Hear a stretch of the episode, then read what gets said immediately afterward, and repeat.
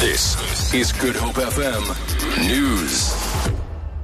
Good evening. Police say six people have been arrested for trespassing and interfering with police duties outside the National Assembly.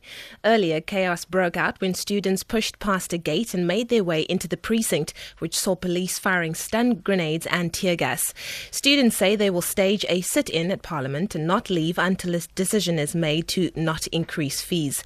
Thousands of students continue to march up and down outside the Parliament precinct, demanding that the proposed fees be scrapped.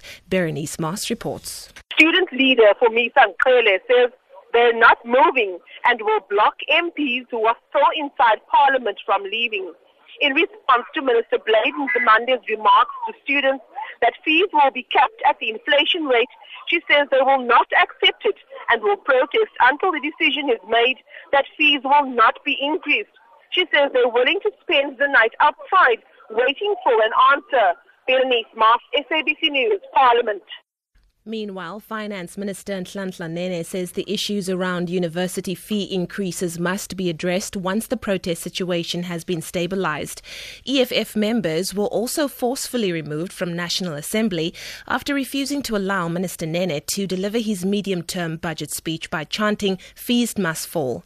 Nene has, or rather then delivered his speech. He addressed the issue of the student protests in an interview after his budget speech. We have such serious fiscal constraints it is a difficult uh, task. This matter needs to be addressed in a manner that first looks at stabilizing the situation in the immediate term, but looking at the long term solution. We already have trebled the National Student Assistance Scheme in the past five years. Already 50 billion rands has already been allocated, but this is the time when the need also continues to grow because we are enrolling more students. Relatives of the Mgwabe family that was ambushed in the early hours of this morning are still trying to come to terms with their loss. Eight family members of a family at Mtwalume in KwaZulu-Natal South Coast were killed. Three of them were toddlers. One survivor is being treated in hospital. Police say two sp- suspects have been arrested.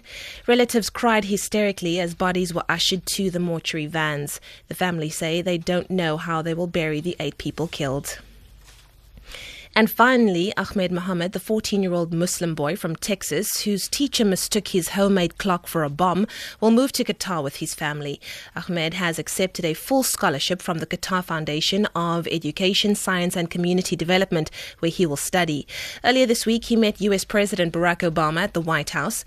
Ahmed's case went viral on social media when he was arrested after his homemade clock was mistaken for a bomb.